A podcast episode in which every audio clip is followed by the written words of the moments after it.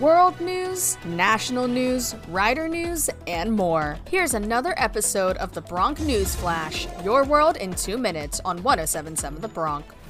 This is your Bronc News Flash, your world in two minutes. I'm Tommy Franks from Rider University.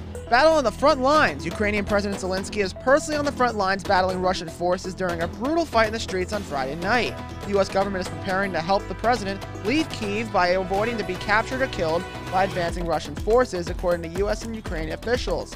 But so far, the president has refused to go. According to the president's office, Russia loses 3,500 troops and nearly 200 kept hostage. President Biden on Friday selected Judge Ketanji Brown Jackson to fill a vacancy on the Supreme Court, making her the first black woman nominated to be a justice on the nation's highest court. Judge Jackson, who's 51 years old, serves on the U.S. Court of Appeals for the District of Columbia Circuit, one of the nation's most influential courts. Here's Brown speaking at the White House on Friday.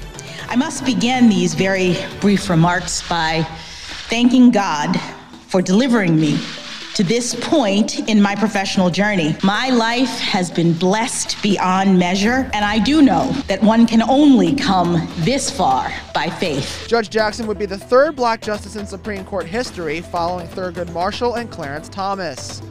The CDC is loosening masking guidance in indoor settings, but Governor Phil Murphy here in New Jersey says the school mask mandate will not be lifted earlier than the March 7th date.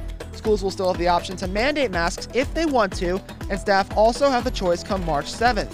New Jersey lifted its broader statewide indoor mask mandate last May, though schools and childcare centers are among a few places where face coverings are still required.